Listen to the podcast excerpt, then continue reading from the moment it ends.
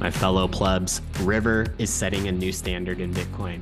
At river.com, you'll pay zero fees when you dollar cost average. Truly the best way to build your Bitcoin wealth. All Bitcoin at River is held in secure cold storage with 100% full reserves. There's no need to wonder what's happening behind the scenes. Your Bitcoin is your Bitcoin to withdraw at any time. Additionally, River lets you make Bitcoin payments via the Lightning Network, offers a Lightning integration for developers, and allows you to mine Bitcoin directly to your River account. River has a level of service that is unheard of in this industry, including phone support, private client advisors, and the ability to designate beneficiaries to inherit your Bitcoin wealth. River has become the premium name in Bitcoin that anyone can easily access. Sure, you have a place to buy Bitcoin, but have you tried River? See and feel the difference at river.com and the River iOS app, the preferred partner of Bitcoin Magazine.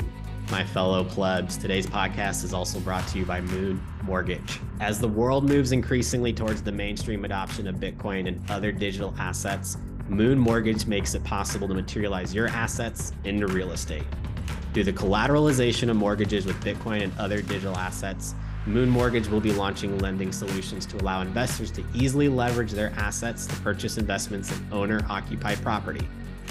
Moon Mortgage's crypto mortgage will be launching soon for home buyers in Texas, Florida, and Colorado, and will also be open to investors in most states across the U.S. for investment properties. Welcome to the future of mortgages. Visit moonmortgage.com today to register and learn more. Moon Mortgage Residential is registered with the NMLS under number 235334. Today's episode is brought to you by Gordon Law Group. If you've tried to do Bitcoin taxes yourself, you know how complicated it is. You can spend hours and hours going through your transactions and researching tax forms, and you're still not sure if it's right or if the IRS will come after you. Or maybe you're so intimidated by Bitcoin taxes that you don't even know where to start. Gordon Law Group can help. Ditch the spreadsheets and feel confident with a bulletproof Bitcoin tax return. They can help with IRS payment plans, and they also provide a full range of legal and accounting services for Bitcoin and digital asset startups.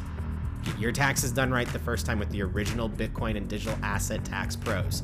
Go to GordonLawLTD.com forward slash BTC. As a bonus, they'll send you the ultimate Bitcoin tax guide for free. That's GordonLawLTD.com forward slash BTC.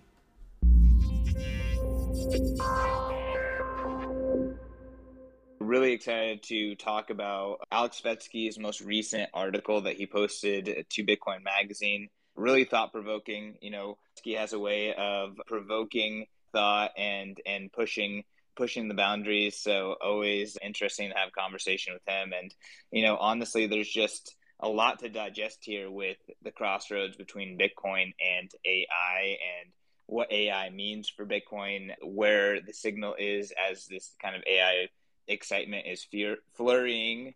really excited to also have Nolan Bauerle, who helps us do programming for the Bitcoin conference on stage. He has done a lot of thinking about AI and has been really ahead of the curve and directionally correct for a long time around AI. So, Nolan, excited to get your thoughts on on the piece and on Svetski's kind of commentary and thoughts about it. Yeah, I mean, I think he's got the the dynamic down. Right, it's between the sort of corporate trained model versus the more open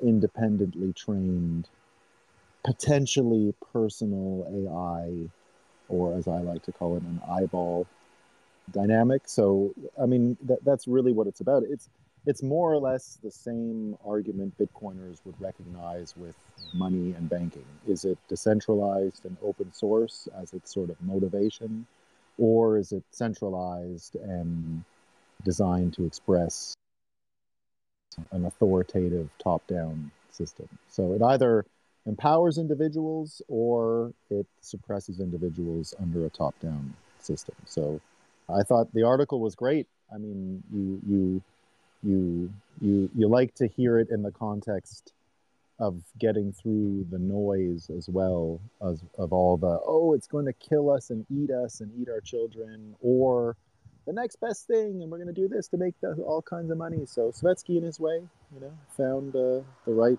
the right tone which is exactly that conflict personally trained versus corporate trained. So at Bitcoin 2023, we had some conversations around AI. I know one on the main stage, which you hosted.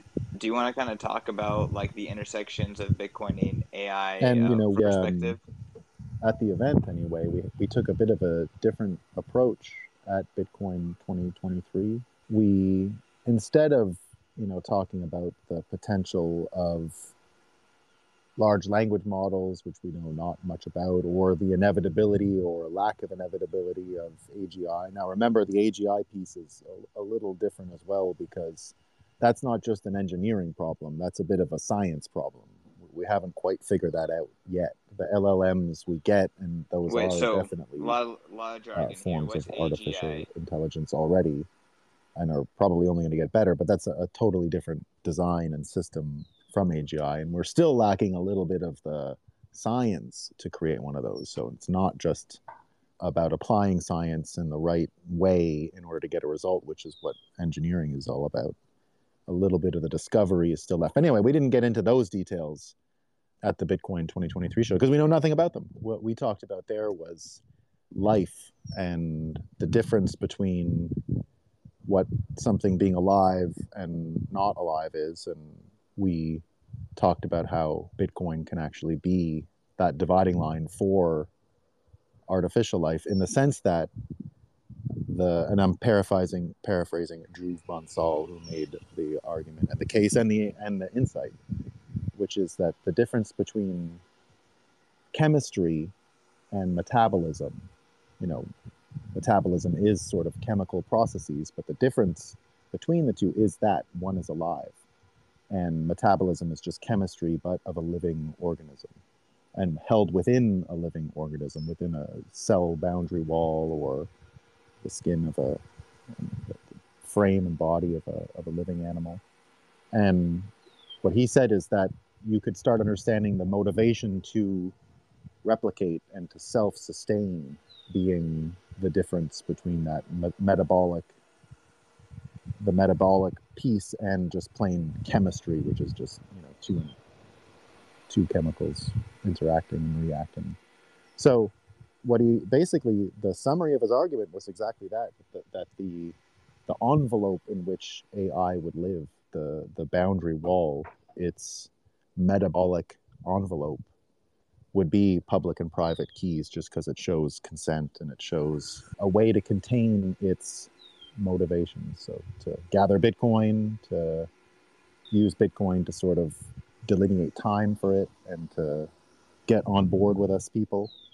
So a pretty compelling argument, and I think one that that Bitcoiners can recognize simply because I think we've all noticed Bitcoin can have a, a pretty intimate psychological effect on individuals, us personally. So we, we'd like to talk about it in terms of systems and the state and all that stuff. But it does have a big role in our own individual lives. And in summary, that's what we were talking about at, at the show was how Bitcoin can sort of hypnotize AI into being aligned with us. Svetski, talking about your article. What's up? Thank you. Thank you. Sorry, I was I was another call and I didn't realize what the time was. Fuck's sake. It's all good, my man. It happens. Welcome. We're happy to Uh, have you, man. Thank yeah, you. thank you for for contributing this article to Bitcoin Magazine. So give it to us, man. Give it to us. We were given. I was given my breakdown, which was that Nolan, can you can you Um, hear us? you really hit the nail on the head in in making the difference Looks like between a corporate a corporate AI. I had to boot him real quick so that way he can come back up. It looks like he couldn't hear any of us. So, Yeah, uh, okay. CK, if you want to take it away. well, Nolan was ripping. Yeah, it seems like he, he couldn't hear the host, which is uh, a weird glitch. But Svetski, you know, thought provoking article really kind of like broke down where AI fits with Bitcoin, cut through some of maybe the FUD, cut through some of the hype, uh, and laid the the the battlegrounds for where where kind of you see Bitcoin and AI intersecting into the future. Why don't you kind of give us a, a quick summation on the inspiration for the article, maybe the the thesis of it, and then we can we can kind of uh, discuss the ideas. Yeah, for sure. So Yeah, for the last for the last six months, I've sort of been down this AI rabbit hole, and and, and particularly what caught my attention was less. You know, I know there's all obviously some cool shit with like Midjourney and image generation and stuff like that. But what really sparked my attention or caught my attention was the the language models, because obviously having a bit of a background in psychology, writing, language, and all that sort of stuff, there was there was some things of interest, and went down the rabbit hole. I actually started building out a product where we were we were using a blend of like fine tuning foundation models and like vector stores, embeddings, semantic search, and all this sort of shit to build to, to build what I called true to character models. So instead of a model parroting the linguistic style of a persona only, it would also emulate the the lang- the, the model of the world of a particular persona. Because you know you can get ChatGPT, for example. Hey, you know, could you please answer this question? Pretend you're Jordan Peterson, you know, the psychologist, blah blah. And, and even if you give a good prompt, like sure, you can get GPT kind of speaking in in sort of like the frame of Jordan Peterson, but you know, go go and ask it uh, to remain in that frame, and then you know, ask it the question of what is a woman,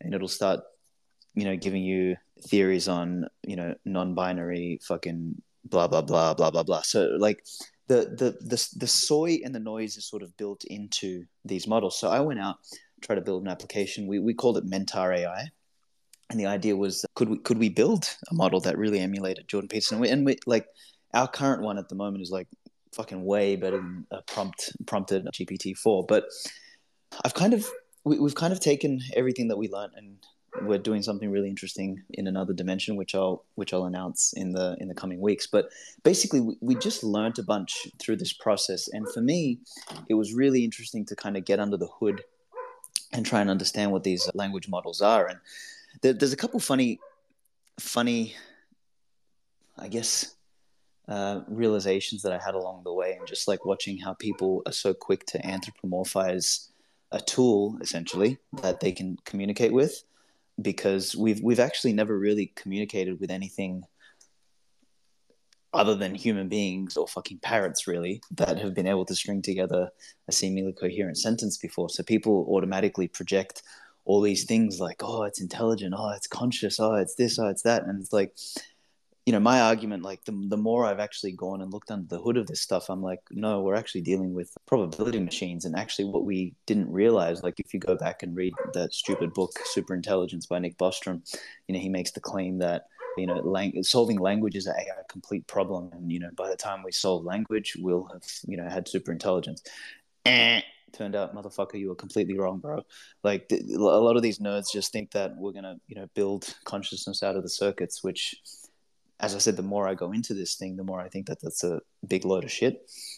And and anyway, I guess what what I sort of want to make clear here is that there's these these probability machines and you know language as a problem seems to be some sort of probabilistic pattern you know pattern like structure so so it, i think it's not as close to consciousness as we as we originally thought if anything, that's what I believe these findings show. But I kind of wanted to pull the attention back to like you know everyone's kind of I don't know just AI just feels like fucking Web three and like blockchain all over again. Like every Tom, Dick, and Harry is just throwing the word around. Like it, particularly with all the crypto bros, like you know they were doing DeFi, they were doing Web three, now they're doing AI, and it's like fucking cringe.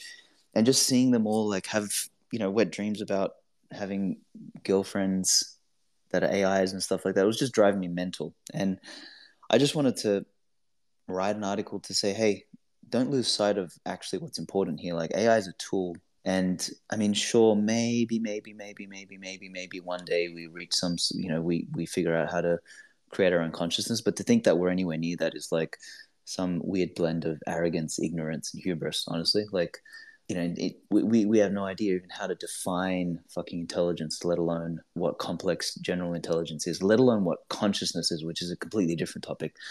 And, you know, just because we've got machines that we can essentially, that can string a coherent sentence together, you know, doesn't mean that AGI is around the corner. So I kind of wanted to, this article actually lines up the next one that I'm about to publish, which actually talks about where I think the real danger is. And I, and I touch on it in this article, which is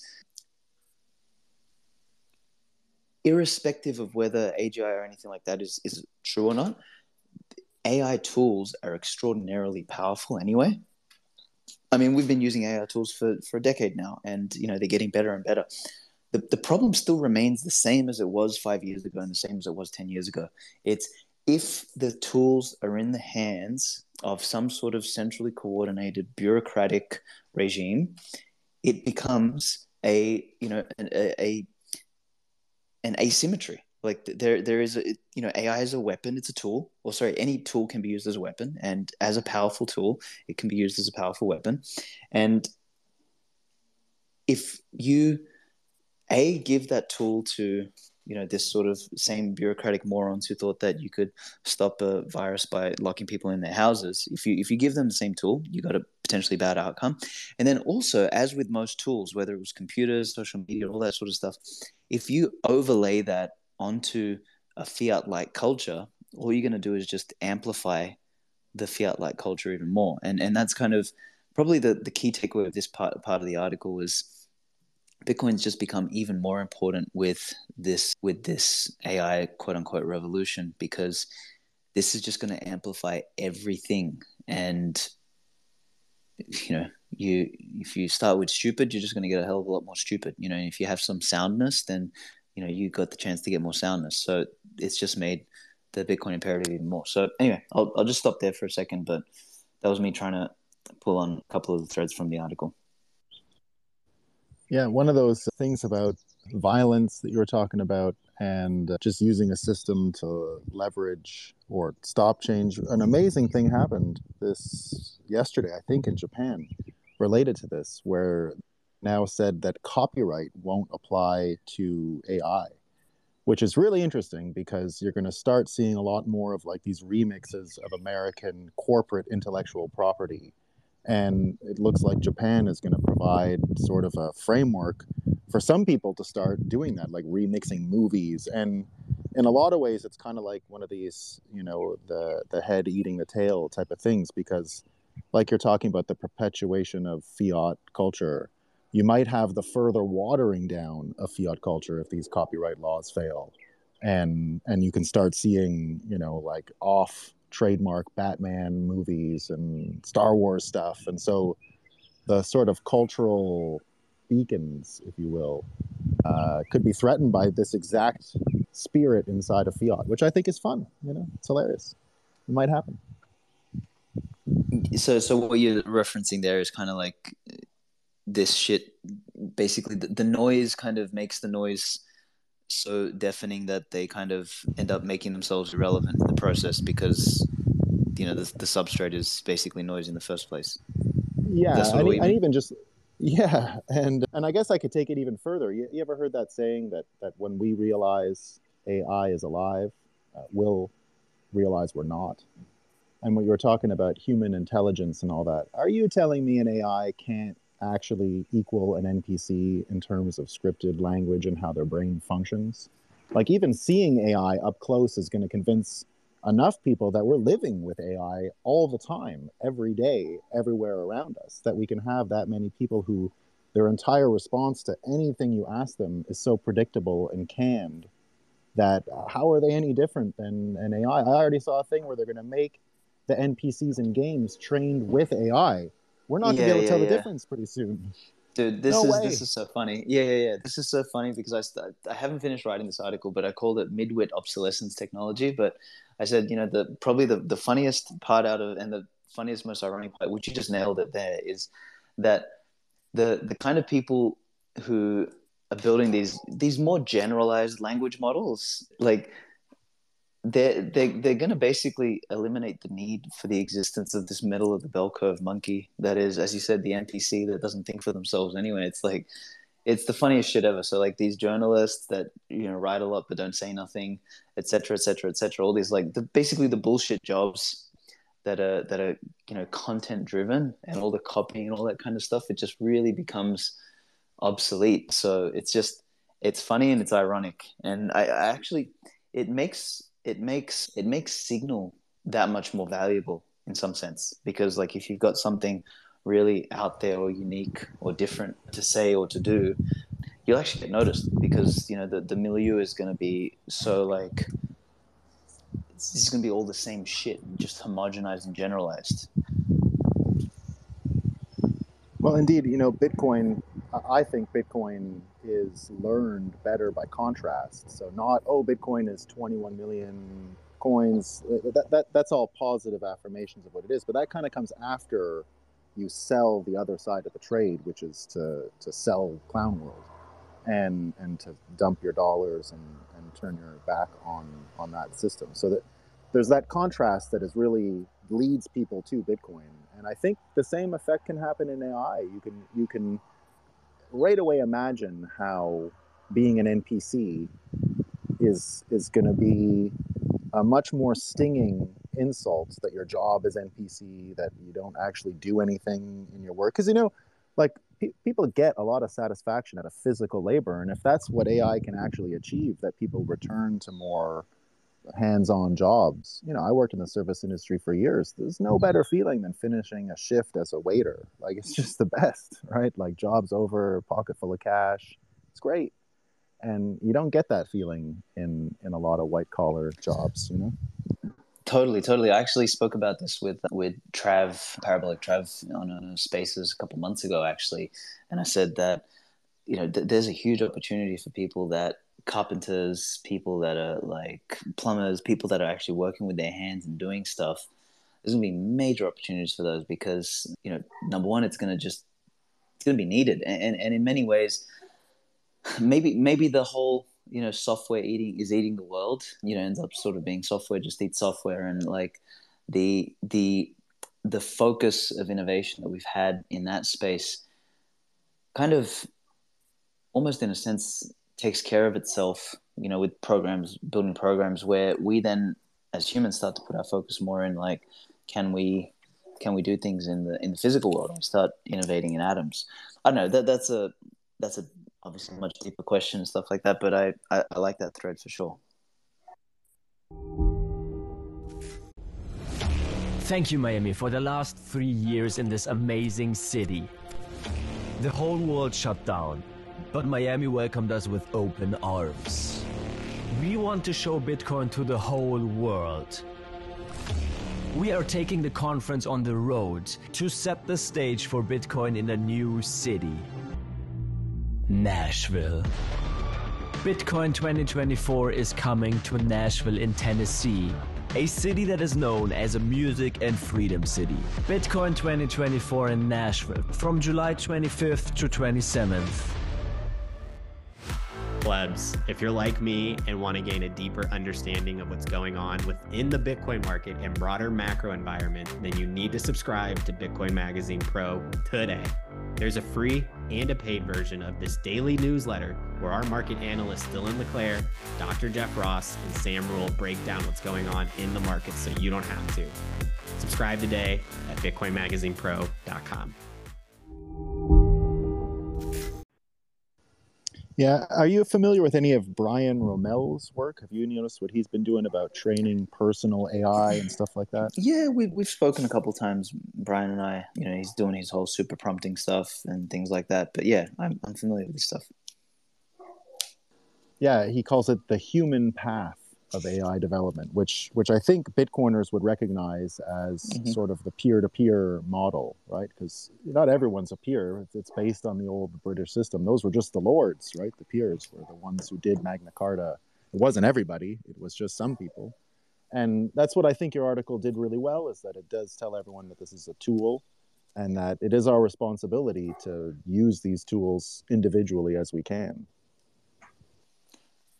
Yeah, and, and I just I guess to emphasize the tool piece is that I think it's it's very tricky when I mean even even the word artificial intelligence is a tricky one because as I said earlier, it's like it's it's just so hard to even put a finger on you know what intelligence is. Like I was thinking about this the other day. It's like you know the, the intelligence of the human body is just something you know we we're so far from from understanding like you know why is it that you know, I look at my wife and I'm aroused. Like, you know, there's like an intelligence there that is so much deeper than what we can, that, that we know is like even cognitive intelligence, right? Because like, I mean, cognitive intelligence alone, we still can't figure out what the fuck it is. Like, you know, what part of the brain brain creates the mind? Like, what is the mind and all that sort of stuff. So, like, leaving that question aside, but things like, you know, hormones and things like you know our biochemistry, things like you know muscular intelligence, like all that, those sort of layers of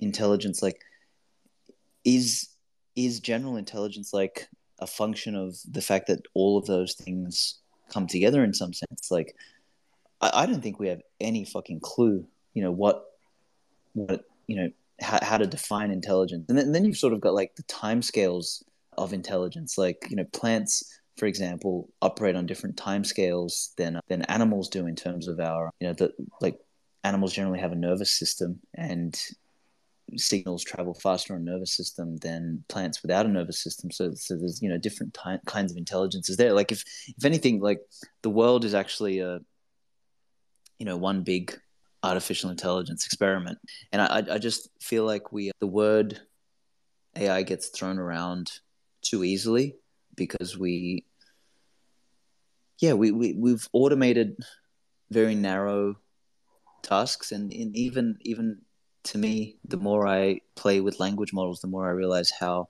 narrow language as a concept is, at least in the in the realm of intelligence. That I don't know, like I think we need some new some new naming conventions here to to help make more sense of this. Well, I, I, I think what I'm, you know, I'm glad you brought up that idea of intelligence and not understanding the, the physical, biological side of intelligence. You know, something I've learned since this whole AI thing, even just in, in let's let's talk at the projecting out the increased cognitive abilities or cognition of brain surgeons or some of these really high performing people in in spe- spe- highly specialized fields.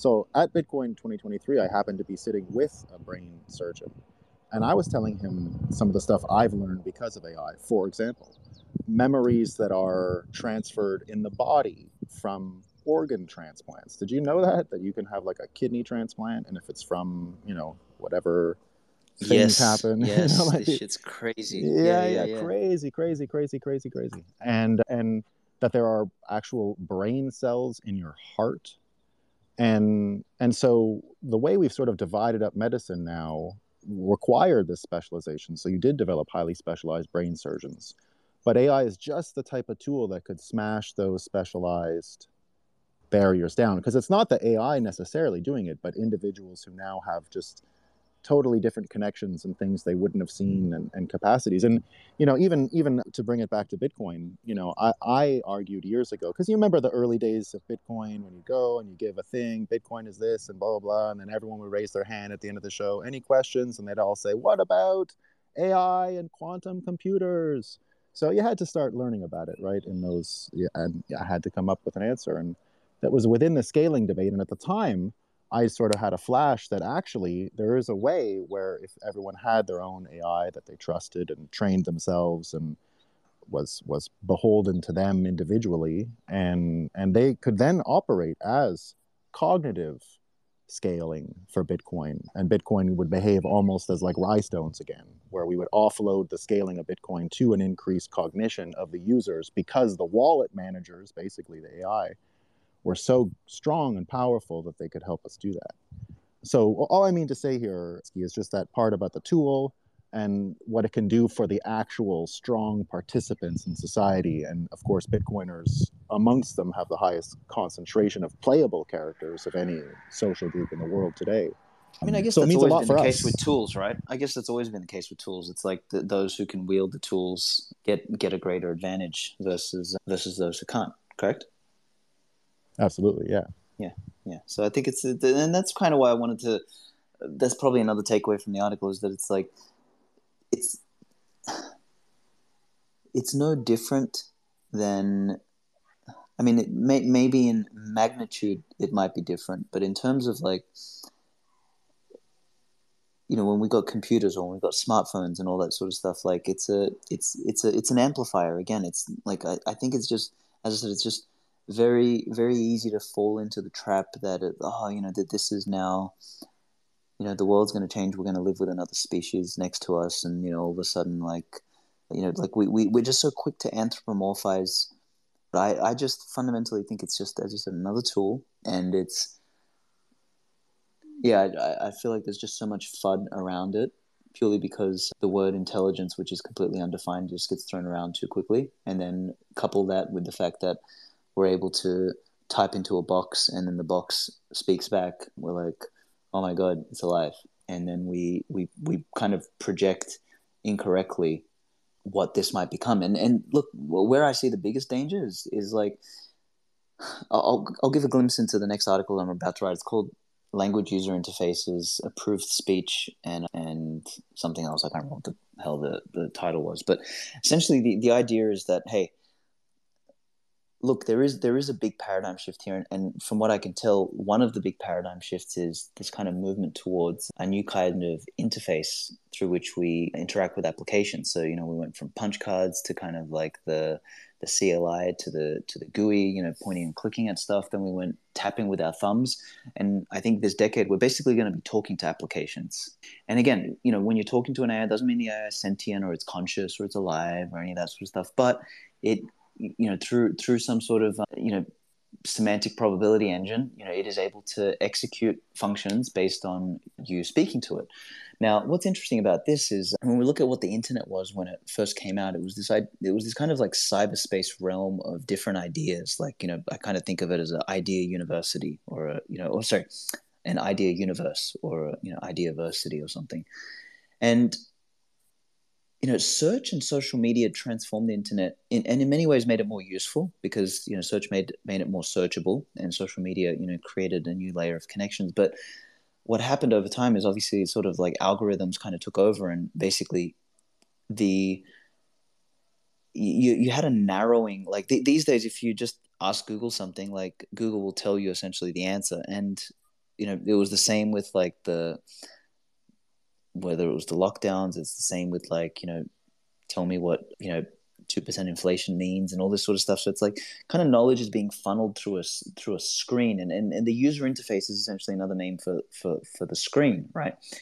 And my, my, one of my fears with, with AI, and I think this is a more, what I call like a real risk versus, you know, the, the fake AGI risk, which I think is a red herring, is I see the real risk as you take if you take this idea of the language user interface and you you project it forward and you say okay over the next decade, like more and more applications, more and more ways in which we get knowledge. Like you won't search on Google anymore. Like you just ask your model. Like you'll ask ChatGPT or something similar. Hey, you know, what's the answer to this? And I mean, how many of us actually like you know click on the references even on google like we ain't gonna fucking click on no references like what the model tells us is to become our reality it's to become the screen through which we learn about and perceive the world and that's fine but if you if where, where it gets dangerous is where you hear all this stuff about AI safety, right? And this this fucking word safety just drives me crazy. We saw what safety did to the world over the last three years, right? And you know, you, you see it popping up again in, in all the AI circles. Like you got that guy, I can't remember his name, like I think it's Gary Marcus or something like. Oh, no, maybe I'm no, that that's someone else. I think. Anyway, it's it's someone. I think his name is Marcus something. But you know, he's like a apparently like a, a, an AI lobbyist and supposed expert or whatever, and he's calling for basically the development of a, a UN like body to help regulate AI because the dangers that the world is going to face because AGI could come and kill us all. Like for me, that is such a fucking load of shit. The, the reason behind doing that is such a load of shit. I, I think they know that people easily hysterical over something that they can't define or can't grasp, similar to climate change. And then what you're talking about here is you're developing a regulatory body to essentially police language or police speech or to police language models, which is essentially the, the, the means via which people will get their information, how they will learn about the world, how they will understand the world, how they'll perceive the world, is going to run through a series of filters for quote unquote toxicity or quote unquote safety, right? And what what you end up getting is kind of like a Orwellian wet dream, which is you almost incept uh, ideas to everybody, like you know what what is acceptable and safe knowledge for everybody, and you kind of slowly by slowly homogenize the entire world. So when I think about like AI risk. I think that is like a real risk that if we end up with you know safety committees on what can be said or done with these AIs, like th- that that becomes real fucking risk. Not the not the emergence of AGI. I think that's like a, a nice cover for for what this real thing is. So, you know, I kind of went off on a tangent there, but but uh, but yeah, li- listening to them suggesting they have the capacity to ban X and permit Y is getting more and more laughable, especially when you see it in terms of this AI stuff. And in the end, you know, the, the ability to regulate it, of course, is, is going to be tough as heck. But I think what you're saying is it it's it comes down to the business model on which the AI gets developed. If it is corporate trained AI, it, you can bet your bottom dollar it's going to be ESG motivated. But that's why the decentralized model that Bitcoiners recognize, both in terms of most institutions we see in the world, should be applied to the development of AI as well. And it's it's really just Bitcoiners' same old argument. We have to compete economically. Totally. Like this is the this is. I agree. It's going to be very hard for them, but I guess this is where the the push between like CBDCs and then the push for like a you know a global identity and maybe even like a you know if you want to access the internet you'll need to put in your CBDC ID number and your you know whatever ID etc to kind of use the internet and now the internet like that you're using. The interface is just the chat screen and you know you're talking to this model and this model is one of the approved models and stuff like that. So it's kind of like a it's a I mean, it's it's a clear and present danger in that sense. Like, we we, we are doing something about it, and it's just it's just it's funny to watch. My I guess my my concern is like how how many alternatives do we have, and how easily accessible are those alternatives for people? Because like you know, sure, you've got uncensored internet like that you can access through Tor and stuff like that, but how many people really use that, right? How many people really go beyond the first page in Google, right? Like how many people are hmm. using Nostr versus Twitter and stuff like that? So, so, so there is like a almost like a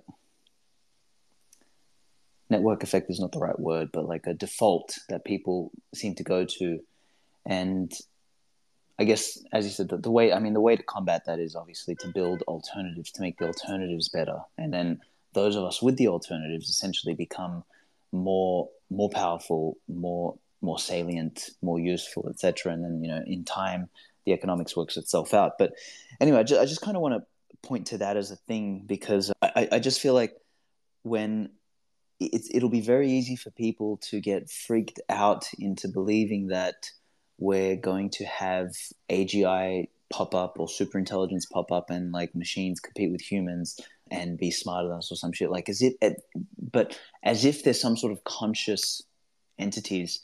And and I honestly think that that's a bullshit narrative being used to get people to vote for or to instantiate these these safety committees and to basically put put the flavor of oh you know what? Like kind of same thing that the mainstream does with Bitcoin. You know, Bitcoin's for drug dealers, Bitcoin's for criminals, Bitcoin's for money launderers, etc. You know, that you know that other AI, like if you're not using ChatGPT, you know you're going to be getting misinformation. You know, it's like it's a lie, it's it's wrong. You know, you're going to be it's toxic, this that, whatever the case is, until they can try and like more heavily ban it. So so anyway, I think there's just some considerations, but as you said, for them it's like playing whack a mole, and for us, you know, we need to just you know spin up many moles so that they can keep whacking and not have the time to, to get us. Yeah. Hey, Nolan and Svetski, can you guys hear me? Yeah, man. Yep. Yeah, it's been a, it's been a really fascinating conversation, and I'm kind of curious. Like we've been opining on like what the regulators are going to do. Obviously, folks on this panel, you know, don't think that they have the ability or capacity to you know to regulate anything appropriately. Can we move into talking about like what potentially the future looks like with AI and Bitcoin. In the article, Svetski, you had some pretty strong claims in into like where the value of AI is going to accrue. And then Nolan, obviously, you you see AI as being a part of how people will interface with Bitcoin holistically. So maybe let's go with you, Alex, first, then Nolan, you can react and add some some color. So what what's what's the specific question for me again? Yeah. So, you know, how do you see, you know, you obviously you paint this picture of like we have corporate AIs, we have to, you know, there's going to be other developments and and and and use cases in which you know people will develop or or create you know self sovereign AI. You know, how does this all fit in with Bitcoin moving into the future? Yeah, I mean, I, I just should note that I don't have a problem with corporate AI. I don't have a problem with open AI. I have a problem with you know people like let, let's say I have a problem with you know some UN sanctioned fucking AI that is considered safe, and then I also have a problem with people talking about oh yeah our AI is unbiased, and then I also have a problem with people lying about oh you know AGI is around the corner, so we must you know get together and make things safe, and and and like that kind of shit just drives me crazy. So so I don't I don't necessarily have a problem with businesses spinning up and just building competing AIs and just say hey fuck you know we've got this AI here and like you know this our one is called Chad GPT and if you want to ask you know if you want to fucking GPT to help you insult people or whatever by all means come and use us. We're toxic as fuck you know like whatever. Like let let let them compete. Like that's kind of you know I, I think in many ways this sort of you know a healthy AI revolution would see many competing AI modules and products. Because I think you, you, I don't I don't believe in once again like the idea of general AIs or super intelligent AIs because I think you end up running into scaling problems. I think in in many ways nature kind of figured out peak intelligence with us honestly. Like I think as you as you as you generalize intelligence more you have to have governance layers in between to kind of almost manage intelligence. And the more you do that the more sort of inherent bureaucracy you build into stuff. And and I'm I'm not sure that we'll ever have you know machine driven general intelligence once again so so so I think yeah the, just just to clarify that's that's sort of where my issue is and then wh- where it interfaces with bitcoin I think it's less of a I mean I'm sure there's going to be some sort of technical interfacing you know in the future we'll probably talk to our bitcoin wallets instead of instead of tapping on a screen and stuff like that. So I'm sure there'll there'll be there'll be things like that that that occur. But for me, it's more about Bitcoin once again being very very foundational in what it does to a civilization. Like it it makes the it makes the playing field one in which a different set of rules guide us, right? So right now, if you want to win in life, you better think about how to be a cantillionaire, right? Like how how how to get how to get a benefit from the current incentives in the system. So, hey, let me become a central banker. If I can't become a central banker, let me get into politics. If I can't get into that, let me figure out how to get into Wall Street. And if I can't do that, like so, so basically, the smart people do that. You know, the NPCs kind of do what the NPCs do, and then the people who have skill and talent, but let's say they they don't want to play or align with that racket, they either get angry, they give up, you know, you know, they find Bitcoin luckily, so that's a release valve, right? But in the absence of Bitcoin, it would be pretty a pretty nihilistic world to live in when the only way you can win is by sort of selling your soul. And then that's kind of like the function of the current world. And then what that leads us to is, you know, building useless things, creating useless jobs, bullshit jobs, like and, and basically adding to the noise and my i guess my viewpoint on the relationship with it, between bitcoin and ai is once again comes back to what i said about amplifying earlier is if we've got a a world in which the economic incentives are such that there's there's less there's less desire just to cheat to win basically to be a piece of shit to win right? Like so right now you, you just rig the game to win because that's that's how you win.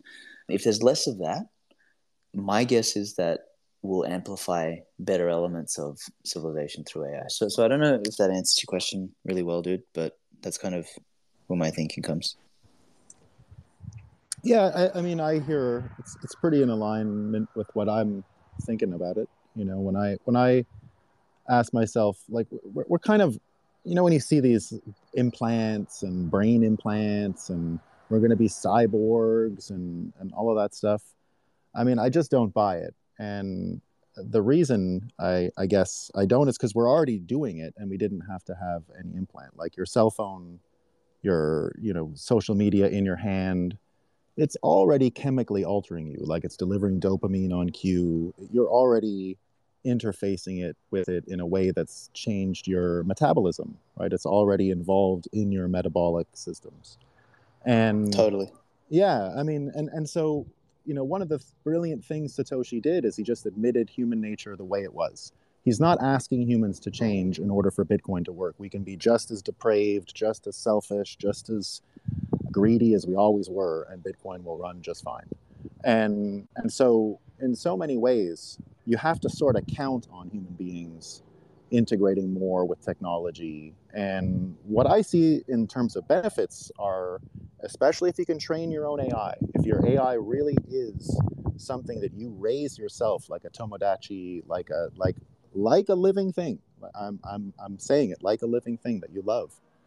The thing about it is, it's to love you back differently than anything else would have, because you know you, you hear all these different prescriptions out there and, and psychological help. In the end, what really matters is someone listening to you, just a little bit of empathy. In the end, that's what makes people feel better, just saying it out loud and getting it off their chest, whatever it is, right? Whatever thing is really stressing someone out, often just saying it out loud is the thing.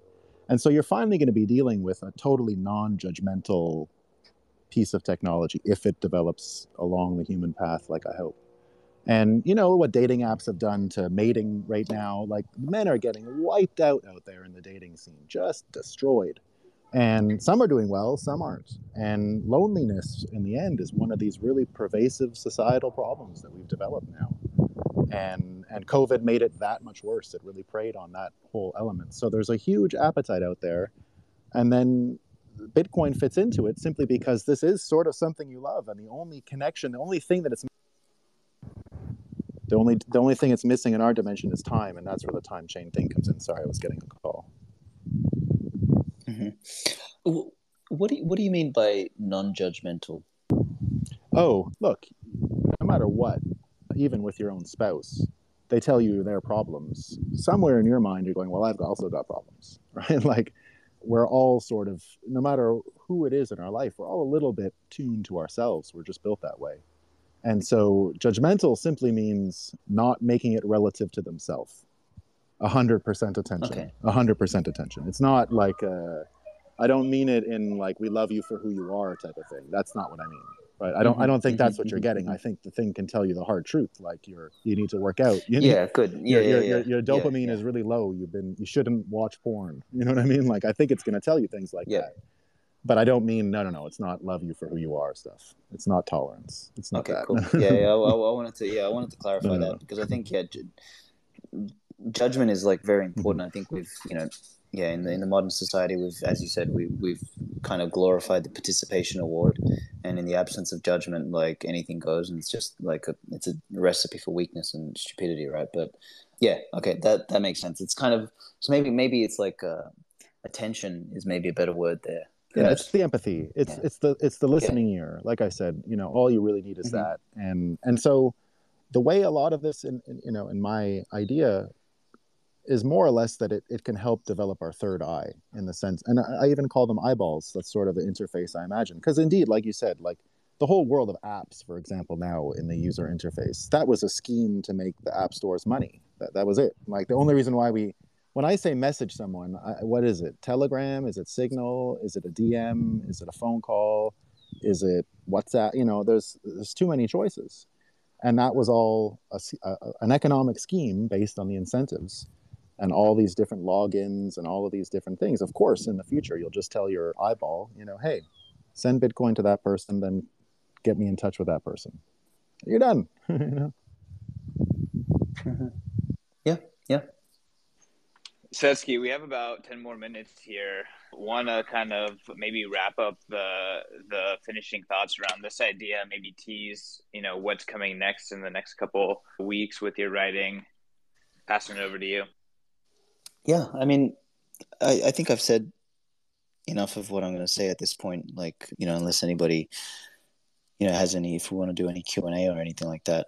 But uh, yeah, I, I kind of see the sort of three pillars here. Maybe I'll touch on this piece. It's like in the nest. There's a there's a tweet which attaches to a thread, and the sixth part of the thread is saying like, you know, we're in the midst of a a global AI arms race. On the one side is safe generalist AIs, and they sort of live in the realm of, you know iris scanning cbdc's and mainstream education like so so you've sort of got that world and then you have this other world where we've got you know bitcoin is like a core component of that and then i think we you know in that framework we need to think about holistic holistic education because I think the whole education space is something that'll change, and I think AI will be part of that actual process.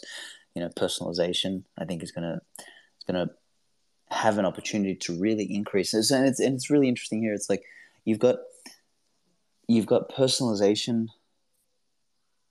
and generalization happening at the same time, and it's it's very they're almost so close in the realm of AI that we just need to be like mindful about which one we're getting, right? Because you might feel that something is personalized, but it might be personalized to your language, but it's kind of telling you the same thing as somebody else is being told because it's you know within an acceptable Overton window. So we've got to be we've got to be super careful there, I think, or maybe not super careful is like too extreme, but like we've got to be cognizant of this sort of stuff as individuals. And yeah, once again, it's like you know, you either become a slave to technology or you you kind of wield the technology. It's it's always been the case, and I I just think that you know Bitcoin is just who, who they are in general, the kind of people that Bitcoin attracts, and the kind of kind of personas. Like we have a chance to treat this stuff a just look at it differently, and then b ideally just build toolkits around it or with it that are that are of a different flavor that give us an option outside of where the mainstream seems to want to be heading with these kind of tools like you know more safety more regulation more identity more iris scanning more of that sort of stuff versus all of these other alternatives that we're trying to build. And and i think yeah, it's just it's just imperative that Bitcoiners and people with a Bitcoin ethos start to think about what they can do for uh, for that area of influence. Like, can, can we do? Can we build tools that are alternatives, essentially? Awesome. Yeah, I mean, I, I, think that the idea of like building your own AI, training your own AI, self sovereign AI, not or you know maybe even competing corporate AI, AIs. It's all it, it's just so new, and you know I, I think that the point that you make about you know you either wield the technology or or enslaves you is is is definitely very apt. So appreciate you coming on. I definitely am excited to have more of this thinking and writing on Bitcoin Magazine. And you know, Bitcoin 23 was the first time that you know we've had AI related content at the event. I think that that's going to continue. So, you know, next year, Bitcoin 2024, and, you know, this fall, Bitcoin Amsterdam, we're definitely looking to dive deeper into, you know, the intersections of Bitcoin, AI, and, you know, and how we can make sure that, you know, these general purpose tools, these language models, all of these things are built in the way that our sovereignty first. Yeah, well, hopefully by Amsterdam, I'll have something really cool ready that is like the ultimate union of Bitcoin and AI, at least a demo, which would be which would be cool. All right, exciting stuff. Well, Svetski, again, thanks for for chatting. Everyone requesting, sorry, you know, I don't think we we don't have enough time to do a proper Q and A, and we got to close it up here at the thirty minute mark. So I think we'll wrap it here, but. We'll have Svetski. We'll have you on again once you publish this next article, and looking forward to whatever you have shipping. For sure, for sure. Thank you, brother. Appreciate it. It's been a while. Yeah, I'm a little bit. You can probably hear from my voice, a bit sick today. Fucking been pushing, burning the midnight oil for a little while. So appreciate everyone's time. Absolutely. Well, hey, this recording is is native on Twitter. We also will be posting it to the Bitcoin Magazine podcast feed and YouTube, so you can all find it there in a couple of days. Svetski, thanks so much again, and everyone have a good one. Keep stacking sats. Stay humble out there. Peace. Thanks, bro. Thank you, Miami, for the last three years in this amazing city. The whole world shut down, but Miami welcomed us with open arms. We want to show Bitcoin to the whole world. We are taking the conference on the road to set the stage for Bitcoin in a new city. Nashville. Bitcoin 2024 is coming to Nashville in Tennessee, a city that is known as a music and freedom city. Bitcoin 2024 in Nashville from July 25th to 27th. plebs, if you're like me and want to gain a deeper understanding of what's going on within the Bitcoin market and broader macro environment, then you need to subscribe to Bitcoin Magazine Pro today. There's a free and a paid version of this daily newsletter where our market analysts Dylan LeClaire, Dr. Jeff Ross, and Sam Rule break down what's going on in the market so you don't have to. Subscribe today at bitcoinmagazinepro.com.